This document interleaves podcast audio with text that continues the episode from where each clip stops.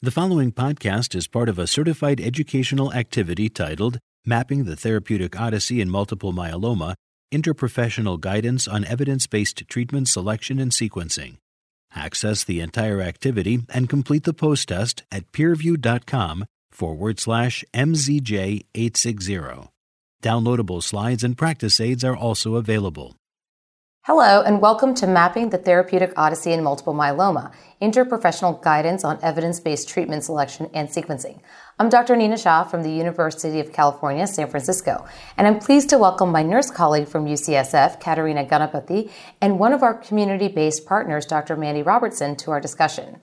Today, we're going to explore the team based management of multiple myeloma, but focus our attention on how several new developments in medical care, including the use of novel antibodies and CAR T therapy, have changed the therapeutic journey for patients as well as the hematology oncology team.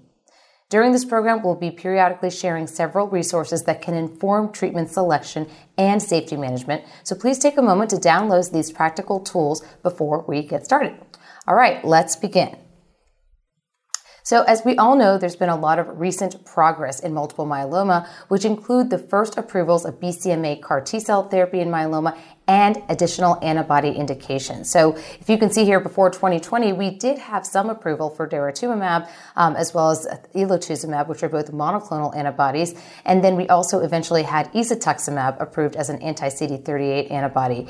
Interestingly, daratumumab and isatuximab, which are anti-CD38 antibodies, um, have become part of the mainstay of myeloma treatment. But now we have for daratumumab subcutaneous formulation approved, uh, which has actually really helped our patients as far as the time that they spend in the chair. As I mentioned, isatuximab was ultimately approved in combination for pomalidomide and dexamethasone um, in patients with at least two prior lines of therapy, and thereafter approved with carfilzomib and dexamethasone in patients with one to three prior lines of therapy. The CD38 antibodies have revolutionized multiple myeloma, but it's also been exciting to see where BCMA therapy has has come. And you can see that belantamab mafodotin has now been approved, and that was approved in 2020 for patients with at least four prior therapies, not necessarily lines, but therapies, including an anti-CD38 monoclonal antibody, PI, and IMiD. This is an antibody drug conjugate, and we'll talk a little bit more about this later in the program. Last year in 2021, we had our first BCMA directed CAR T cell therapy approved. That's called ide-cel. And then this past year, we just, or this past month, we just had cilta-cel approved for patients with at least four prior lines of therapy. That's also a BCMA directed CAR T cell therapy. Both of the CAR T cell therapies are approved for patients with at least four prior lines. But unfortunately, despite this progress with these newer therapeutics, there are still challenges that remain in delivering effective treatment to, treatment to myeloma patients.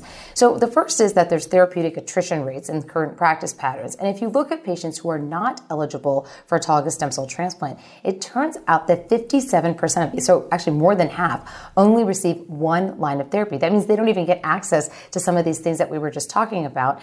And for patients that do go to transplant, only a fifth of them receive or sorry, a, fifth of them receive only one line of therapy. Again, saying that they only got their transplant or maintenance, they didn't get anything else. And so there are patients that are not getting access to these, these new therapies, which are also very effective. Now, this case is even worse for patients with triple class refractory myeloma. We know that they have poor survival, increased hospitalizations, decreased quality of life, and 35% of triple class refractory patients don't get any therapy after that, meaning those patients who are refractory to IMiDs, PIs, and CD38 antibody don't have other options or aren't uh, offered other options. So we really want to change that and deliver more optimal care. So there are team approaches to employing novel therapeutics, novel triplets and quadruplets in newly diagnosed myeloma. And we want to talk a little bit about that with the case discussion. This is Elena who presents with symptomatic multiple myeloma. She's 60 years old, has RISS2 disease, and that's because the LDH is greater than upper limit of normal. But her cytogenetics or FISH are standard risk with the trans- translocation 1114. Beta 2 is within normal limits at 2.8. She's fairly healthy with well controlled hypertension normal renal function as, and is deemed transplant eligible after initial assessment. So let's talk about the guidelines and evidence before we discuss the next steps.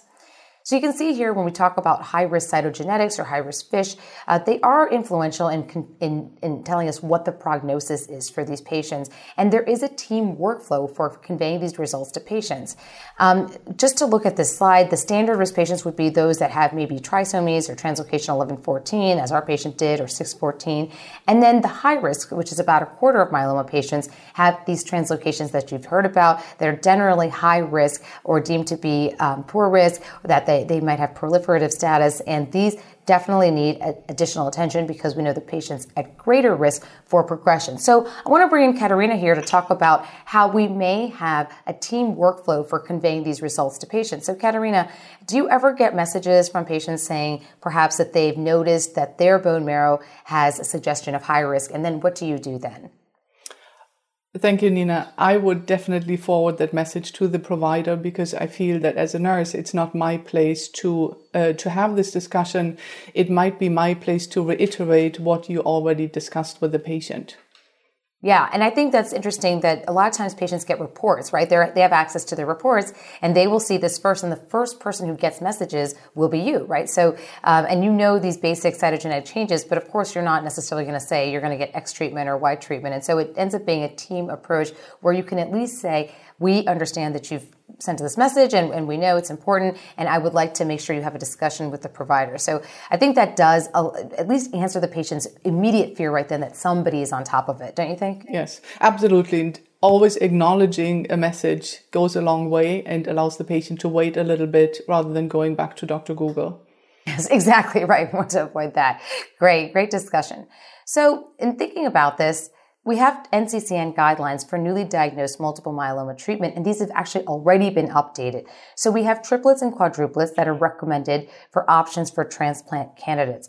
Now you can see primary therapy for these transplant candidates. The preferred therapy is bortezomib, lenalidomide, dexamethasone, um, which is also known as VRD. This triplet is what would be upfront and chosen uh, and preferred, but we have other therapies that may be also uh, recommended, including carfilzomib, lendex, dara, bortezomib, lendex, which is a quad, a quadruplet therapy, or ixa lendex. So I want to talk a little bit about quadruplet therapy because that is coming more on the horizon. And that is based, I think, in the United States, mostly on this randomized phase two study, the Griffin study. I want to take you through the design a little bit so you understand how these patients came through the study. These are newly diagnosed transplant eligible multiple myeloma patients who are randomized to either receive daratumumab in combination with bortezomib lendex versus bortezomib lendex without daratumumab. All patients got four cycles induction, transplant, two cycles of consolidation, and then another two years of maintenance therapy. If the patient was in the daratumumab arm, that's the purple arm, they stayed throughout these entire 32 cycles of therapy. And in the standard arm, the control arm, those patients stayed without daratumumab the entire time. I want to point out that this is a randomized phase two with the primary endpoint of a stringent CR rate at the end of consolidation. So that's right before that last two sets of boxes there, or last set of boxes there. So it's not powered for progression free survival necessarily, but instead is powered to see if there's an increase in the stringent CR rate.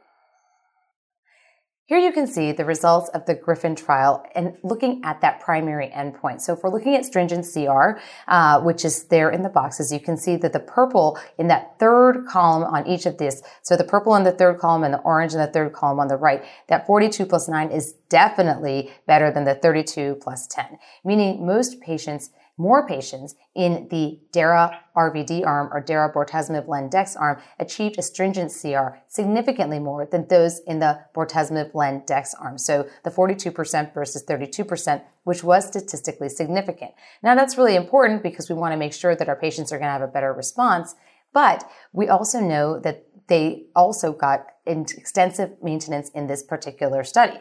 Here you can see not only the responses we've seen on the previous slide, but the MRD responses. So robust MRD responses and PFS outcomes were reported this past year. And what you can see there for MRD negativity, either at six months or at 12 months, meaning sustained MRD negativity was significantly higher in the quadruplet group versus the triplet group. And this is something that we've been looking at as a predictor of how patients will do eventually. Similarly, the progression-free survival curves, which are seen on the right-hand side, show that there is a splitting of these curves. And really, you can see that split more significantly as you get to the 36 month mark. And even though the hazard ratio is 0.46, the confidence interval just starts to cross over one at the 1.01. So we can't count this as statistically significant. And remember, the study was not powered to look for this difference. But I think with longer follow up, these curves will separate further. And I want to point out again, this, this separation happens at that 36 month mark. So it does suggest that maybe there is some effect of that maintenance daratumumab going on for longer in those last two years. There is an ongoing phase three Perseus study that is actually going to look at this with the true statistics of powered of a phase three randomized control trial looking at PFS as an endpoint to really understand quadruplet versus triplet therapy in the transplant eligible patients.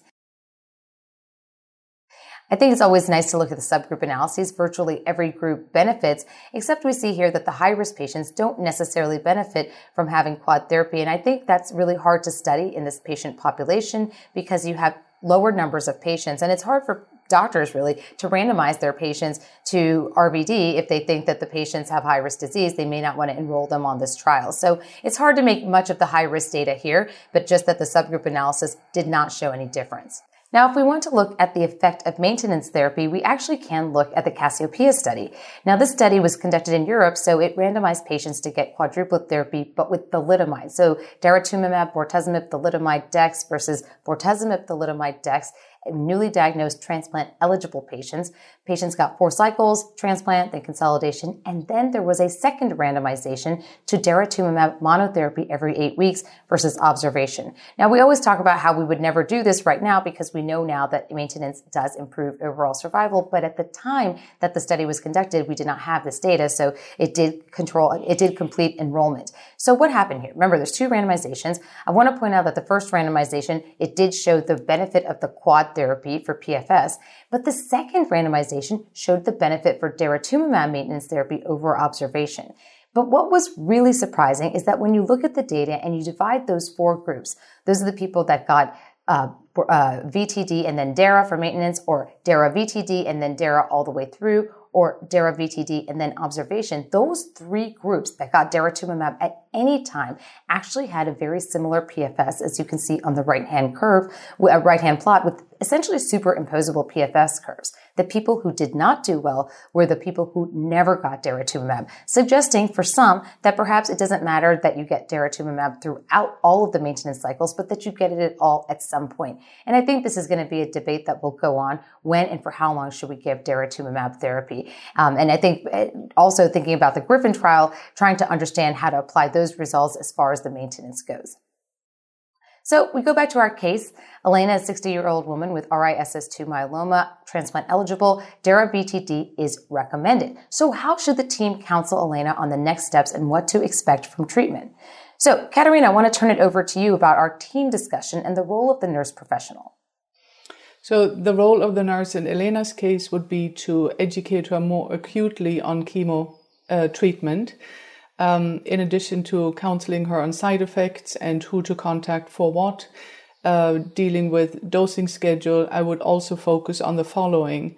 Uh, since daratumumab is a CD38 antibody that comes with an observation period after the first dose, I would definitely focus on that so that people don't think that they're, they get the medication, then they're done.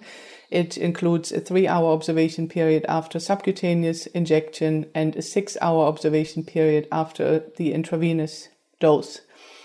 Uh, the next medication is lenalidomide, also known as Revlimid, and that carries the mandatory REMS program.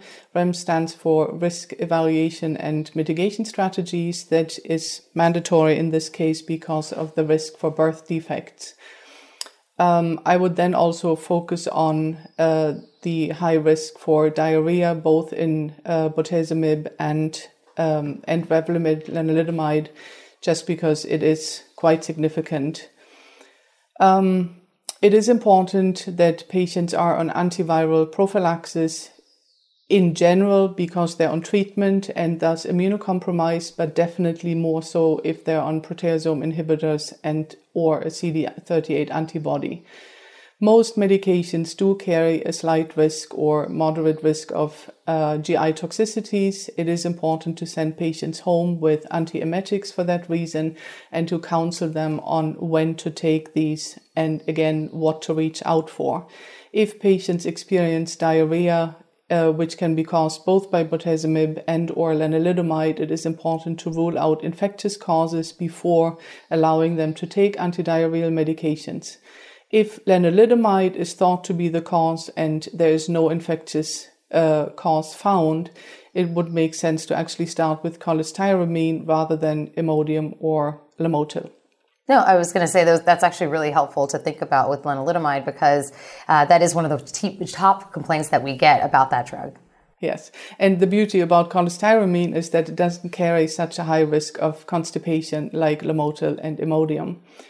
Um, patients on IMiD therapy, specifically lenalidomide and pomalidomide, also need to have thromboprophylaxis at the very basic uh, baby aspirin, but if there's an associated or if there's an elevated risk for uh, thromboprophylaxis, uh, th- uh, thrombosis, uh, it makes sense to increase the aspirin to a full strength unless they're already on an anticoagulant like uh, Eliquis or Xarelto. Yeah, this is all really helpful and, and very important points, almost as important as writing the chemotherapy itself, because of course you need to make sure that uh, you, are able to tell them what they're going to uh, expect. What do you talk about as far as infection and risk of infection? So I will tell them that they're immunocompromised for two reasons. One is because of the disease, and the other one because of treatment uh, it is absolutely important that they do reach out to us for anything that is a change of their baseline. It is important that they let us know and that we can make these decisions together on whether something needs to be monitored or acted up on, uh, rather than assuming that there's nothing that needs to be done or they want to be good patients and wait for the next appointment to share news. I would also talk about the potential for the need for immunoglobulins uh, if the IgG level drops to below 400 or patients have a repeat history of an infection in the case of hypogammaglobulinemia. And if there is an infection, meaning if patients have a fever, if they have any other signs or symptoms of an infection like a rash, then to reach out so that we can aggressively manage the infection. Uh, one more note on daratumumab. It is important to note that these patients carry a, an increased risk of hepatitis B reactivation. So it is important to screen for hepatitis B core antibody and surface antigen prior to initiating therapy and to consider additional antivirals like entecavir if that screen comes back positive. Daratumumab um, is associated with uh, antibody screens. Uh, so it is important to do a type and screen prior to initiating therapy and to let the blood bank know because these uh, screens are very time consuming and if patients do require red blood cells to let the blood bank know that this is a patient on daratumumab, even if it is in an outside facility. Daratumumab um, in IgG kappa myeloma patients has the potential to to show up as an IgG kappa band, there is a specific test that can be done if there is a question about whether it is caused by multiple myeloma or the daratumumab, and that is called the daratumumab specific immunofixation, which might be ordered later throughout treatment.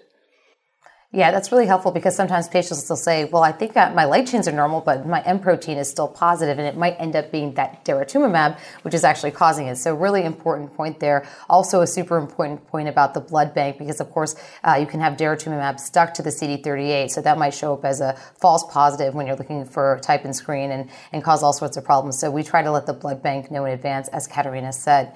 So all of these are really important factors. And we go back to our case presentation, Elena, um, who was deemed transplant eligible. And I want to talk about if she had presented to a community clinic. So how would the treatment decisions be made and what is the role of the community and academic partnership? Um, I kind of want to talk about and bring Mandy in here. And in a community practice, what would you have done? Would she receive a triplet or quadruplet, or um, or are there any patients that you would even think of a doublet? You know, generally we're still using triplets in the community practice, and I would say most of us community oncologists would reach for lenalidomide, bortezomib dex as our first line treatment. Um, I think we're fairly comfortable with it over the years, which helps. We know the side effect profile, our staff and nursing support know the side effect profile. but we're also getting excited about the daratumumab quadruplet. And I know that I've reached out multiple times to you and other academic physicians asking, is it time yet? Do we add that daratumumab yet? And most of the time I've been I've been told, you know, let's hold off till we have that that data on the Griffin t- trial. So I think most of us are still holding off on that and waiting for the green light to start adding it. Yeah, and I think uh, we're also in an evolutionary point in the academic world also because we have questions about, you know, do we wait for the PFS to be solid? Do we wait for Perseus? And what about the maintenance? So all of these are in question, and it wouldn't be wrong to do any of these choices, which is thankfully that they're on the NCCN guidelines that helps us to make some choices for the for the patient. And what do you think about the nature of the academic community partnership for this type of patient, a standard risk, newly diagnosed myeloma? How do you see the role of the two physicians uh, in these situations? So I would say from a community standpoint, we look for guidance of new updated therapies, uh, the role of the quadruplet versus the triplet therapy, um, the role of transplant and where that will come into play. The introduction for those transplant eligible patients, they want to know who their team is. So, introducing the academic uh, physician early who will be doing and assisting with the transplant is extremely important so they have that connection and they get their questions answered. You know, transplants can be very disruptive for patients in their their homes. Um, they often have to travel for that, be away from home, and understanding how they can prepare themselves and their family is is a very important part of the relationship. Yeah, that's a huge, huge part of it. And it's really great to have good communication. And I, I, really appreciate all the communication I have with the various docs all around my area because we do need to work on that aspect of managing expectations and trying to prepare the patient um, so that there are no surprises. Now, I want to talk to you about what if the patient had presented with high risk myeloma? Does that change the partnership with the academic colleagues? Is there more frequent conversation, less frequent? Do you, you know, do you send them all for all treatment there? What, what happens?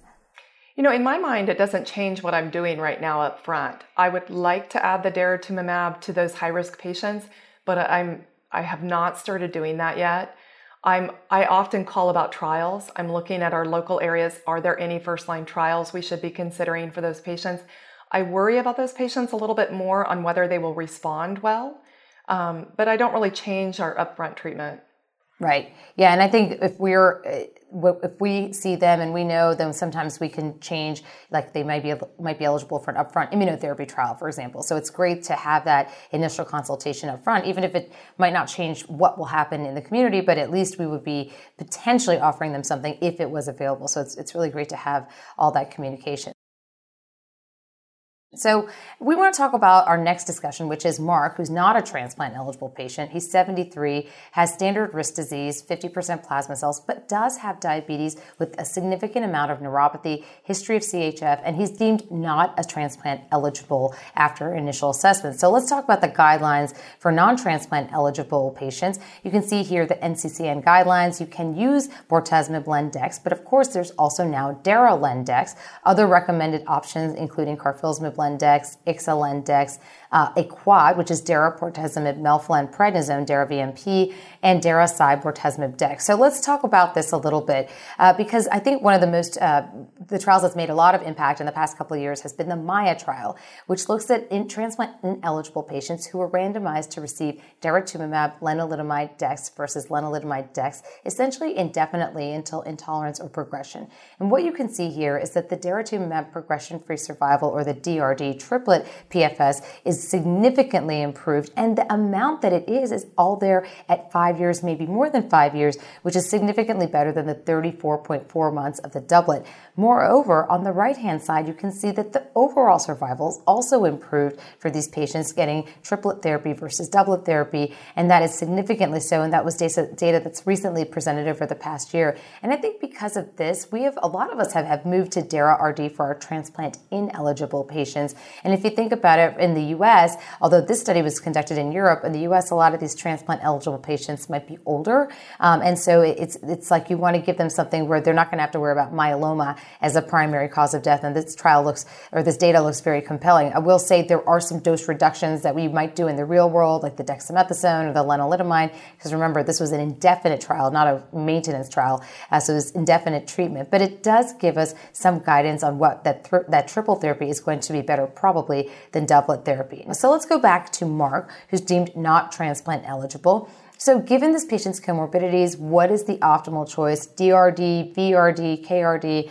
And if you assume, as we've been talking about, that let's say DRD is the choice, how can the team address practical aspects of therapy in this setting? And is it even different from patients who are transplant eligible? So, I want to turn it back over to Katarina to talk about antibodies and non transplant eligible myeloma and the r- role of nurse professionals, talking about uh, various ways that daratumumab can be given and what they may expect.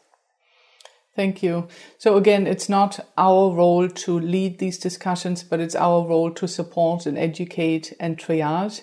In this case, because DRD seems to be a good choice, I would definitely educate the patient on the potential for subcutaneous versus intravenous daratumumab. Subcutaneous dara is much more convenient for most people because of the um, the time spent in the infusion center, three uh, five minutes plus an hour for labs versus six hours. Uh, and uh, so that most people will like that much better. Uh, I did mention this earlier that there is a three hour observation period associated with the first dose versus a six hour observation period with the IV version with the first dose. If patients tolerate it well, and that is generally the case, there is no need for observation periods afterwards with subsequent doses. It is important to note that cytopenias are more common when CD38 antibodies are used in combination with IMiDs um, versus uh, proteasome inhibitors.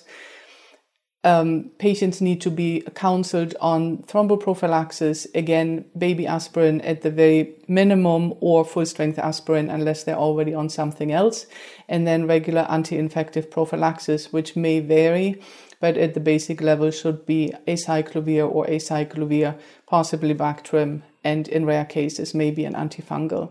That wouldn't be standard, but would be escalated. Again, the uh, potential need for immunoglobulin uh, if the IgG level is less than 400 and the need to communicate, keep lines open and not try to be a good patient and not let us know, but really reach out aggressively for any change in baseline. I, as a nurse, certainly do tell patients to not, um, to not try to remember everything we talked about, but just to know what's normal for them and reach out for everything, even if it seems insignificant, that is not normal, so that we can decide together. Uh, yeah, I want to think about. We are talking about DARA RD for for potential of this patient, but there are times that we might consider other uh, triplets for these patients. And so, how do you um, manage get, telling the patients, okay, you're getting RVD, KRD, IRD? You do a lot of the chemo teaching, for example. So, what would happen if we had chosen carfilzomib, although this person has CHF, so I would not have done that. Good idea. Yeah. So, what would you have done in that situation? I would, if you chose carfilzomib for this patient, I certainly would ask you if you are sure. And if you are sure, then would make sure that an echo is scheduled at baseline. Sometimes we would add an EKG depending on the patient, but um, it would definitely include a little more follow up on my side proactively rather than reactively, meaning I wouldn't, I would actually make the phone calls rather than trust that the patient will reach out to me if there are any signs of cardiotoxicity, just because he's already so frail. That's one thing about carfilzomib. If it is a very active patient, we do have a lot of those who like independence. They don't care to spend that much time with us. Uh, then IRD might be a good option. So you and I might have this discussion before you bring it up to the patient. Because again it's not my place to tell him hey have you talked to dr shah about ird I mean, but that's a good point because you and I would know the patient, right? So different different options would be for different patients, which are very individualized, and that's kind of the fun and the beauty of myeloma that you don't have to pick the same thing. One size does not fit all. So it's a really great discussion. Now, I want to talk about the principles of myeloma management in the community context for the transplant ineligible patient. So for a patient like this, this Mark transplant ineligible, does RVD remain a standard, or are there other options that you prefer or are considered? So Mandy, what do you think? Yeah, I think we do exactly what you've discussed here. It, um, most of the time, we're looking at comorbidities and we are choosing therapy based on comorbidities. Um, we have a lot of patients that have neuropathy, heart failure, um, uncontrolled hypertension.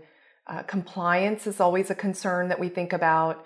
So we're really looking at those comorbidities and risk factors and choosing therapies based on that. I would say if they do not have neuropathy, I still think that RVD is a good option up front. Um, but I do have a number of patients I have started on DRD mostly because of neuropathy, baseline neuropathy, and I don't want to worsen it. Yeah, that's a really important point. It's sort of what they bring to this. Uh, like we talked about, this this gentleman had uh, diabetes and, and, possible neuropathy. Um, it, it, can change. It's not so much what you think is better from a myeloma perspective, but what you think is better from a patient perspective. And um, and to that end, are, have you ever considered just doing doublets for older non-transplant eligible patients? Does that ever happen in your practice? Usually, I try to start with a triplet unless it's somebody very elderly. I have some 90 year olds that I have that I treat with doublets. um, but uh, I usually try to start with a triplet, and if they do not tolerate one of the treatments, then we switch to a doublet. And um, one of the things I didn't mention is within the community, we find travel to be another big consideration. So if we're going to use carfilzomib and they're having to come weekly for IV therapies, that becomes challenging. For bortezomib, if they're on weekly therapy, it can sometimes become challenging. Whereas daratumumab, you can also uh, often get to that every other week and then once a month. And when you talk to patients about that, they find that to be a little bit easier of a schedule to work with. Yeah, that's a huge point because that is a part of the patient's experience is how much they have to, how frequently they have to come to you. And so, would you say the nature of the academic and community partnership for this type of patient, the non-transplant eligible patient, might be a little bit older, is different or, or similar as the newly diagnosed myeloma, or is there a little bit less interaction? What would you say? It is different. A lot of these patients can't travel um, or are unwilling to travel, and so I think it's more. I look to you for guidance on these patients and make sure that I'm not missing something new in the uh, data that I should be considering. Right, but then they don't necessarily have to come to a center uh, for, for a consultation. Is that what you're saying? That's correct. Right.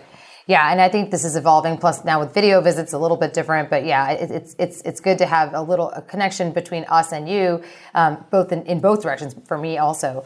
Um, so, in discussing this newly diagnosed um, t- uh, patient population, we want to talk about maintenance options. So, there are two maintenance options that you can think about. So, Elena, who's a 60 year old woman with standard risk myeloma, she got Dara RVD induction, transplant, and what we do for her for maintenance versus Mark, who's a 73 year old gentleman not transplant eligible, got DRD. So, what's an appropriate maintenance option? So, lenalidomide remains a category one maintenance option. That's an NCCN guideline. But as I pointed out before, the Griffin data did have DR maintenance um, as, as its uh, maintenance arm. And, and that's been something a little bit hard for us to all uh, embrace because it's a total 32 cycles of daratumumab. But as I pointed out, those curves did start separating at the 24 and 36 months. So maybe there is something to that.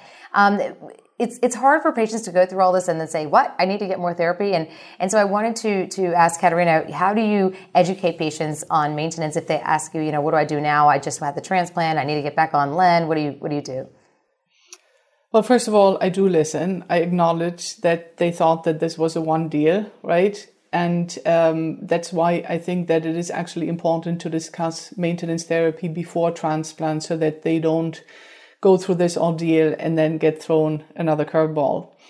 Um, my way to educate patients is in writing first and follow up with a phone call later so that they have had time to let information sink in to potentially collect questions um, before they talk to me so that it is a little bit more successful.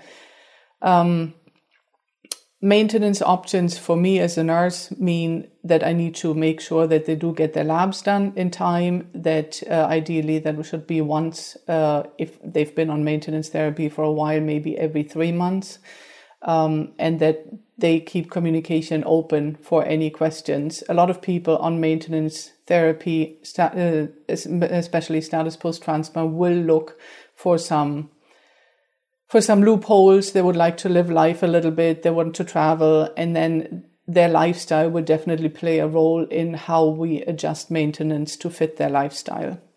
Yeah, that is a really important point. Again, we try to do these treatments so people can go back to life, not just be a patient. So that's a really important point. And I think having oral therapy for that is helpful. And I think, you know, in the case of Mark, we would, as I pointed out, that was endless DRD in the, in the trial. But I think we all kind of moved the doses down a little bit, decrease the lenalidomide, decrease the dex, maybe sometimes take off the dex.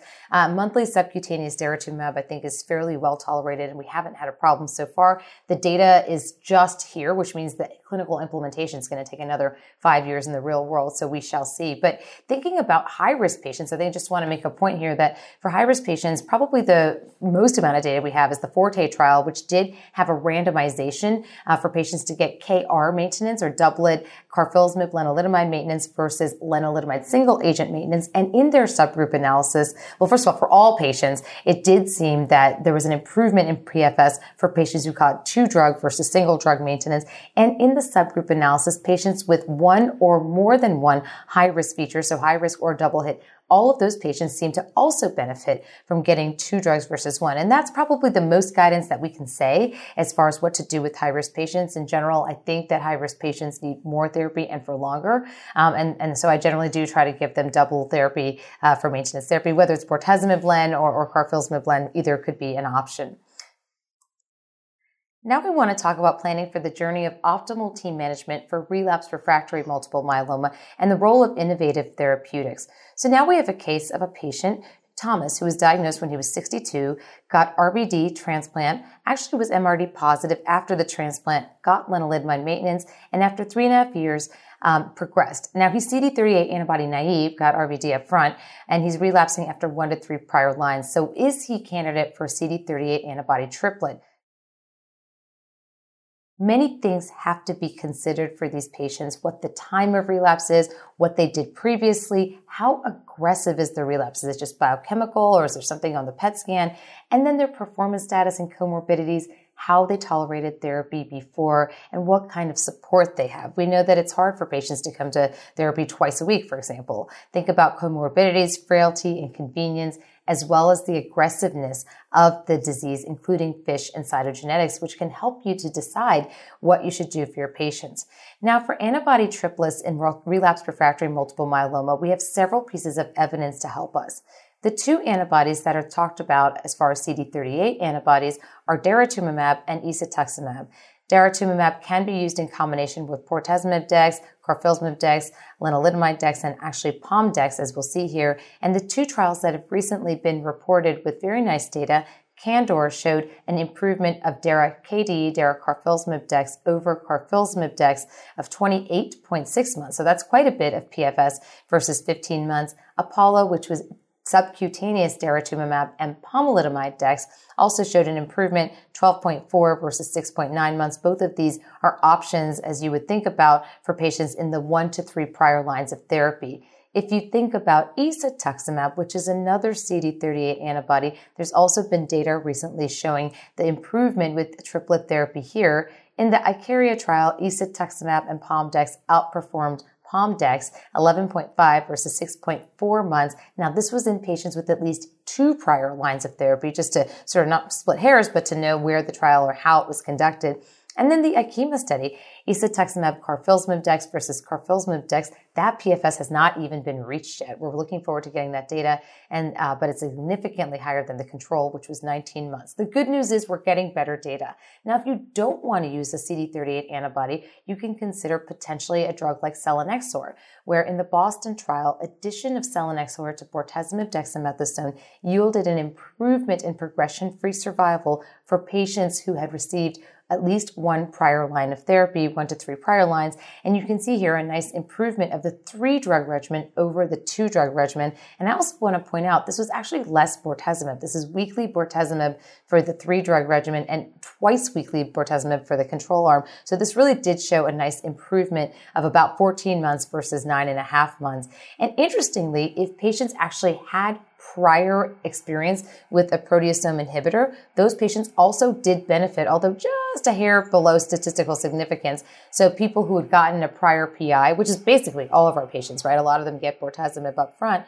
Those patients did better 11.4 11.7 months versus 9.4 months. So it's not like we're losing out by having patients have be re-exposed to PIs. And I think this is very important because those are our patients, right? The people that get bortezomib up front um, and then aren't actually refractory to it, but they just stop getting it because they're done with induction therapy and they don't get it in maintenance. So now we go back to our case discussion. Thomas, who's a patient with relapsed refractory multiple myeloma, and because he doesn't have prior CD38, um, he does meet criteria for, for possible therapy with CD38 antibody and with a carfilzomib backbone. So there are some different dosing considerations when you think about antibody therapy. And I want to ask Katerina just to briefly talk about how we've switched from IV to sub-Q and what the differences are. So the differences in side effect profile are minimal, which is a good point for patients. For that reason, at UCSF at least, we really push subcutaneous uh, daratumumab, which patients do appreciate. It is a push over three to five minutes. The dose is the same for everybody. And like I mentioned earlier, there is a three hour observation period with the first dose. And after that, there is none as long as patients tolerate it well. Um, so IV really we just have to give if either patient really likes to spend time with us, which is like none, or if there is an insurance barrier. But other than right. that, most people really do appreciate the subcutaneous version. There is a slight, um, a slightly elevated risk of a local reaction, which can easily be treated with hydrocortisone cream, uh, but it's mostly a cosmetic effect. Uh, patients on isatuximab. Um, Unfortunately, there is no subcutaneous version available right now. It's being investigated and hopefully it'll come in the future. At this point, it is an IV medication that is uh, given weekly for four weeks, followed by every other week dosing. The infusion rate is, the infusion time is approximately three to five, uh, 3.5 hours. So it is much less convenient for patients. Uh, because of the risk of hypersensitivity reactions with both of these medications, regardless of the um, administration, is uh, hypersensitivity reactions. Uh, for this reason, acetaminophen, Benadryl, and or diphenhydramine and a steroid are recommended in the case of isatuximab, also an H2 antagonist. I will add that adding montelukast to the pre-medications 30 to 60 minutes before giving daratumumab really reduces the risk of infusion-related reactions that we have seen. Yeah, this is really helpful because as we've gotten more used to this drug, we're able to give it more quickly and um, you know more more comfortable with it, and and the word gets around. So it, it's important to for us to all get more experience with this. Now, I want to talk about the early relapse setting with Mandy. How common would you see a patient like this, and if so, would, what kind of triplet platform would you use in this situation, and would you use an anti CD38 antibody? Yeah, we're, we're generally following exactly what you outlined, and we use uh, a CD38 uh, monocl- or CD38 antibody. Generally, we reach for daratumumab because we do use subcutaneous daratumumab, and it's preferred by most patients. Um, so that's really the path that we choose, I'd say. And we also pre-medicate exactly how you mentioned, and it's worked very well for our community setting. And do you send these patients with early relapse, something like within 12 months of transplant, do you send them for consideration of clinical trials?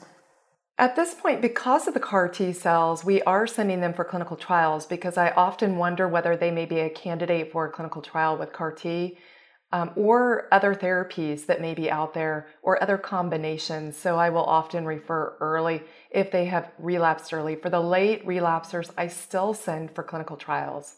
So yeah, yeah. Yeah, I think that's that's a good point. You know, any time is a good time for referral. At, at most, you know, worst case scenario, they're in the queue uh, for something that might be exciting. But of course, considering what, what they do and don't don't want to do as far as uh, leaving leaving home or not, but at least a, a consultation, even by virtual visit, if it's possible. So, I want to go back to the case. So, what if Thomas had presented with treatment refractory myeloma? Now, look here, he's gotten his induction, transplant, maintenance. Then he progressed, got Darapom Dex, VGPR, but a year later had new progression with a new plasmacytoma, got carfilzomib side Dex, and then seven months later progressed and got selinexor bortezomib Dex, and actually did not really respond, had stable disease, but then progressed, but actually is doing relatively well, has a good uh, performance status. So the patient is triple, is the patient triple refractory? Yes, and in fact, actually might even be considered pentarefractory. So what are the options and what is the evidence? So any patient who is triple refractory is, is, is really looking at a very high risk situation. The overall survival for triple and quad refractory patients, as per our retrospective analysis through the Mammoth study, is 9.2 months. So not very long. That's overall survival. And pentarefractory is even more, which this patient was 5.6 months. So this is really an unmet need. And one of the things that we're really excited about is possibly overcoming this by targeting a new protein, also known as BCMA or B cell maturation antigen. This is a really good target for our patients and our myeloma patients because it's actually expressed on these late stage B cells and plasmablasts as well as the plasma cells themselves. And what is even better about it is it's actually not expressed on very many other types of cells. So that's a perfect candidate for a target antigen because if you actually are successful in killing the target cell, it, it is less likely that you're going to have an off-target effect on a cell that you don't want to have an effect on. So lesser side effects from, from off-target BCMA uh, effectiveness. So this is a really great target. And for a while, we've been trying to figure out what would be the best way to approach this target. And we now know CAR T cell therapy is a very effective way. I want to point your direction to what we now have as, have approved ide-cel, which is idecabtagene vicleucel. This is a BCMA directed CAR T cell therapy, autologous CAR T cell therapy that originally showed 89 or 90% response rate in the phase one trial, which was a really impressive data piece uh, in a phase one trial. Now, this is a, um, a, a a CAR T that's been engineered with a viral vector to have an extracellular domain, which specifically binds to BCMA on the tumor cell. And on the intracellular side of this construct, we have co-stimulatory molecules with 4-1BB as well as CD3 zeta. And this helps the, the T cell to do the business of being an effector cytotoxic cell against the tumor cell. Now, this incredible data with the phase one led to the phase two KarMMa trial, and that looked at assessing efficacy and safety of ide-cel in triple class exposed patients. So what happened here? So here we have the results of the KarMMa study, the best overall response here. Now the primary endpoint was overall response rate, and you can see here that the overall response rate for all doses was 73%. That's the bar on the right-hand side. But there were several doses that were explored, and at the going forward recommended dose of 450 million cells, the overall response rate was around 81%, suggesting that more cells did better. Patients responded fairly quickly within one month, and they had a really nice median time to CR of 2.8 months. Now, when you look at the PFS data, you can see here that for the entire population, the PFS was 8.8 months. But again, if you look at that 450 dose, which is that blue line, you can see that the progression-free survival was about a year at 12.1 months. And now we know that the overall survival of the entire population was about two years at 24.8 months. But even more so, if you break it down for patients who got three lines of therapy or, or four or more lines of therapy, it's very similar. And why was this analysis done? Because the FDA label states that the patients who are going to get this as standard of care should have at least four prior lines, but the actual trial was done with three prior lines or more. So it helps us to know that even though the, the label is a little more strict, that these patients are still likely to benefit. Another CAR T cell that we're very excited about, again, against BCMA, is cilta-cel. And this was just approved as well for patients with at least four lines of therapy, again, with prior exposure to PI, IMiD, and anti-CD38 therapy.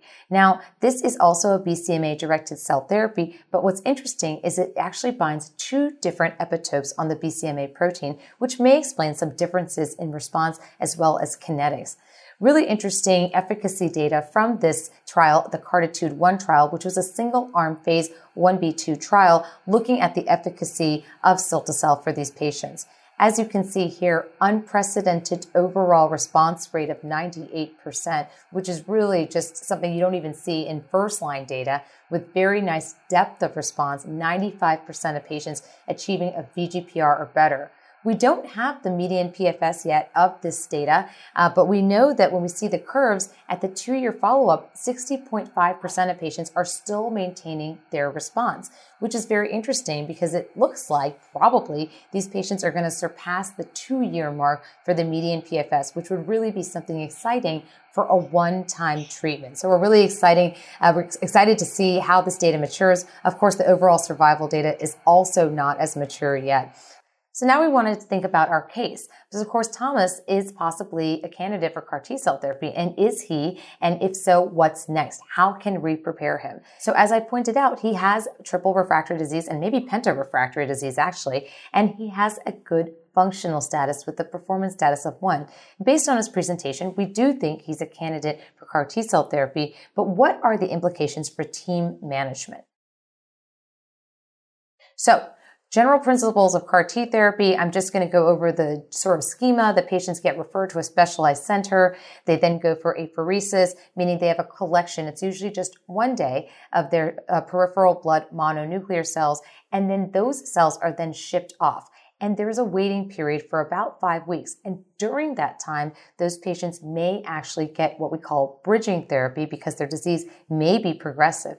Eventually, when we know we have the cells back on site, we'll give them three days of lymphodepleting chemotherapy with cyclophosphamide and fludarabine. That can be done as an outpatient. And then two days later, the patients will get their cells. They will get premedicated with an antihistamine and acetaminophen. We try to make sure they're not getting any steroids for at least two weeks before the cells because we don't want to harm the cells. Before we infuse the cells, we always do confirm availability of tocilizumab. Now, as I mentioned, the recommending dosing for is in the 300 to 460 million dose range, and for cilta-cel is 0.5 to 1 million cells per kilogram of body weight and with a max dose of 1 times 10 to the 8 CAR positive cells in a single infusion. So these are the principles that we talk about for patients. Katerina, have you encountered patients having a lot of questions about this process or, are they just uh, just saying, okay, I'm, I'm, in or how, how have you have, how have you been communicating with patients about this since it's now FDA approved? So nobody says I'm in. Everybody comes with a lot of questions. So in our practice, it's the nurses who are the BMT coordinators who handle the educational part for these patients uh, by means of a family conference. The family conference will definitely include the caregiver and a backup and maybe a back backup caregiver, the patient, a social worker, financial counselor, physician, nurse practitioner, pharmacist, anybody who's remotely or directly involved in the patient's care so that patients get a better idea of what is necessary it is absolutely important that they know that they need a caregiver uh, who is there 24 7 for at least 30 days. That's a minimum. It could be longer, but definitely not shorter. And they need to stay within close range of the tertiary care center where they receive their care for us nurses, I'm a practice nurse, so for us it is uh, as important to know about the side effects and the potential risks because we are often the first point of contact when patients call with an issue. It is important that we know that they did have CAR T cell therapy and that we triage appropriately, not necessarily with an email or a staff message, but maybe a page if somebody calls with potential neurotoxicity or other issues that could be related to CAR T cell therapy. I'm really glad you brought that up because it is important to talk about uh, what the potential toxicities are, and we have to prepare the patients for the chance that they're going to have these things. So, for cytokine release syndrome or CRS and ICANS, which is also the name for the neurotoxicity associated with CAR T cells, we see that these are common in these particular populations. So, if you just compare cilta-cel and ide-cel, for example, CRS basically happened to all patients, almost all, 95%, and ide-cel 84%. I will say this was grade one or two and very easily managed in general by tocilizumab and steroids. The median onset for cilta-cel is a little bit more variable at seven days. Ide-cel tends to happen within a first day. And if you talk about ICANS, which is the neurotoxicity, this tends to happen a little bit less frequently in the BCMA T cells versus the CD19 T cells, for example, for ALL. Um, here we have 17% and 18% respectively for the two products. Infections do happen. There is neutropenia, and I would say that low blood counts are really common. And part of that is related to the fact that we're having a lot of inflammation in the bone marrow where the myeloma sits. And that does seem to have this sort of local effect of suppressing the blood counts for a while. And eventually some of the patients do get growth factor. Now we know that there's this phenomenon of a delayed neurotoxicity with cilta-cel. So although there was ICANS in 16.5% of patients, there's also another 12% of patients with some overlap who had this sort of motor neuron toxicity or Parkinsonian or cognitive impairment or cognitive movement impairment um, for their side effect of their CAR T cell therapy. Now, this was something that is not known exactly why it happens. We think it may be related to tumor burden. Uh, there aren't really clear guidelines yet, although we try to see if the patient can get good tumor reduction during bridging. That's something that we think about as far as decreasing the possibility for them to have delayed neurotoxicity. So we're still working that out. We don't know yet. It's something that we definitely have to inform our patients about uh, because that is one thing that is a little bit different of cilta-cel versus ide-cel. So the question is, who should be referred for CAR T cells? And I want to bring in Mandy um, about what you think. Um, you know, can all patients be considered for CAR T cell therapy? Um, how do you talk about the toxicities, and and do you uh, maybe refer them and talk about the toxicities first, or do you let me do that? And and for early referral, do how do you make sure that that happens? Um, and and if you think that the logistics are too much for some patients. What do you think? Well, you know, for community oncologists, we've been a little familiar with this from the, the large B cell lymphoma, the lymphoma data.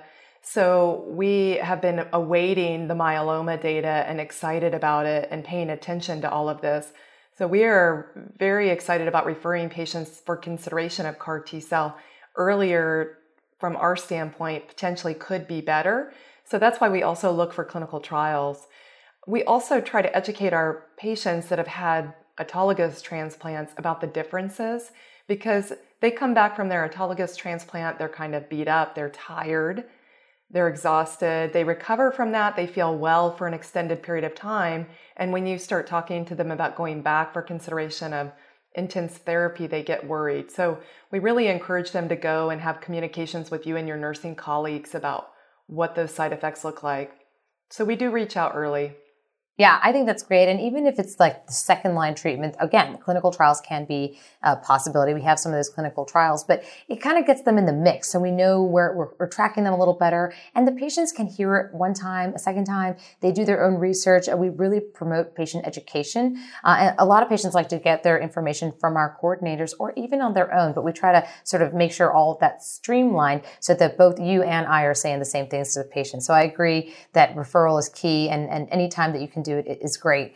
So in thinking about managing CRS, uh, this is one of the things we have to tell the patient, you know, when we're thinking about sending them to CAR T cell therapy referral, or if I'm the primary physician, this is likely to happen. As I pointed out, 95 and 84% of patients had this. This usually happens um, sometime after T cell therapy. And if it's early onset and grade one, then I do give tocilizumab actually pretty frequently. Grade one uh, CRS basically means fever and nothing else. Once you have fever and any vital sign instability, you upgrade to grade two. In that case, tocilizumab is definitely indicated and maybe even steroids. We approach CAR T cell CRS as a very active management, you know, and different institutions do it in different ways. Uh, but we tend to be pretty aggressive. If the fever doesn't go away, that first fever after just a little bit of acetaminophen, then we will easily pull the trigger on the tocilizumab. And I'd rather treat it earlier than later because we don't want it to evolve into pressor requirement or an ICU state uh, for these patients. Now, if they have grade three or four CRS, of course, then you may, of course, have to give tocilizumab and steroids, but you may end up having to give something higher, like higher dose methylprednisolone or even cytotoxic chemotherapy to really turn off those T cells. Now, when we think about managing neurotoxicity, this is one of those things that, first of all, you have to look for it. And so in order to look for it, we have these tools, for example, the ICE score. We ask these patients these questions that really focus on concentration recall and name writing or sentence writing. And you can track this twice a day with patients. And when you find something that potentially looks a little bit weird, you can consider that they may have neurotox. A lot of times we just manage this. Sometimes the caregiver is the most important person in this. That person knows the patient the best and may say, you know, something's a little bit off. Uh, we do provide intensive supportive therapy, but if things don't get better, we pull the trigger on steroids very quickly because we don't want things to progress for example, to seizures or to needing intubation, etc. Katerina, have any of the patients asked you about this this concept of neurotoxicity? Have they heard about it or read about it?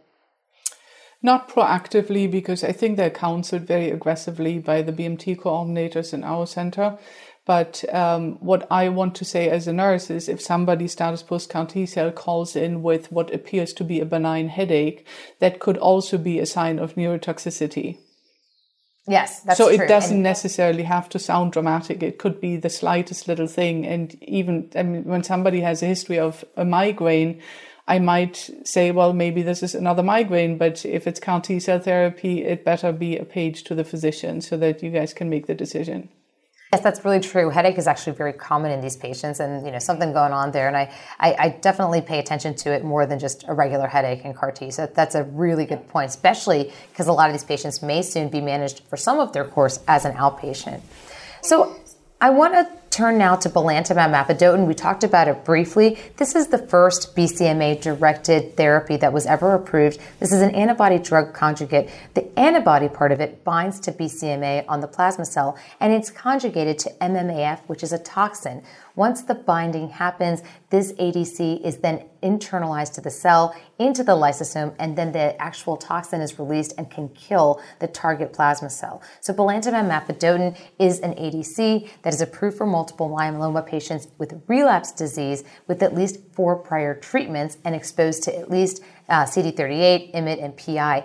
I think the most important thing here is that it's an off the shelf agent and it's readily available, for example, if patients can't get access to CAR T cell therapy. So, this is all based on the DREAMM 2 data where patients with relapsed refractory multiple myeloma were treated with single agent belantamab mafodotin. And if we just look at the patients in the 2.5 milligram per kilogram dose, you can see here that the overall response rate was 31%. So, about a third of the patients responded responded. The median PFS was 2.8 months, but you have to look at the patients that did respond. For those who did respond, the duration of response was 11 months. So when this therapy is effective, it can be very effective. I think something that you have to worry about, of course, is keratopathy, which is a change in the cornea. And here you can look at and with a with a slit lamp and see microcystic changes in the cornea. And grade any grade keratopathy happened in 70% of patients, but 40% had grade three or higher. And that's really important because this is a collaborative effort, and this is something that we have really been trying to work through with our teams. There is a REMS program here, which requires that the patients must see an eye care professional every three weeks or at least once per cycle to determine that there has not been progression of keratopathy. Now, sometimes people don't even know that they've had keratopathy. It's a physical finding on a slit lamp exam, and it's the job of the communication between the ocular health professional and the physician to determine whether what's seen on that exam necessitates a pause, a hold, uh, or, a, or, a, dose reduction in, in the patient's therapy. Sometimes patients have blurry vision, um, and that is also a signal. So, Katerina, uh, tell me, how, how has this been managed the best, or, or how do you counsel patients who are going on this medication? So once the decision is made, I'm usually the one, depending on the physician, to enroll them in the REMS program and talk about keratopathy, ocular toxicity, and uh, help them help them navigate the uh, the schedule. So ophthalmology visit first needs to happen within 21 days of the first infusion, and then within one week of each subsequent infusion. So um, I definitely keep a cheat sheet and make sure that I call patients and say, remember, you do have your ophthalmology visit tomorrow. Then I will send a um, an eye professional clearance form to the eye physician, to the ophthalmologist or optometrist, uh, to make sure that we have documentation of the exam, not just by note, but on a separate sheet. So that's pretty much what we have to do. Just follow up on ophthalmology visit in in um, in close proximity, uh, proximity to the to the next infusion, and then remind patients to make the next appointment. Yeah, I mean, what you're saying is, sort of the, the, provider toxicity, right? You know, there's uh, there's there's a lot of logistics that we have to make sure are done, and the fact that you keep track of this with the cheat sheet is is really helpful to a doctor like me because, of course, I forget about you know who's going where, and I don't know until the orders come. But there is a stopgap there because I have to fill out that REMS um, that REMS sheet, that REMS online portal, or the patient will not have the dose released to the pharmacy. So there's a, a safety mechanism in there uh, that's there, but but it, we really do have to counsel the patients. And again, this is about information because we want the patients to know that this could happen to them.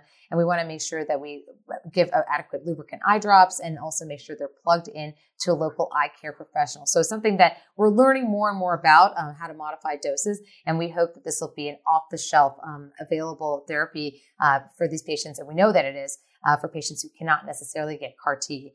Uh, I want to take a few seconds now to just talk about with Mandy some of the newer therapies, which include the BCMA bispecific T cell antibodies, or T cell engagers. This is sort of, as I always call it, the E harmony of immunotherapy. It's a, it's a molecule that binds both the BCMA or target antigen on the target cell as well as CD3 on the T cell, bringing them in close proximity. So no need to harvest T cells. It's off the shelf.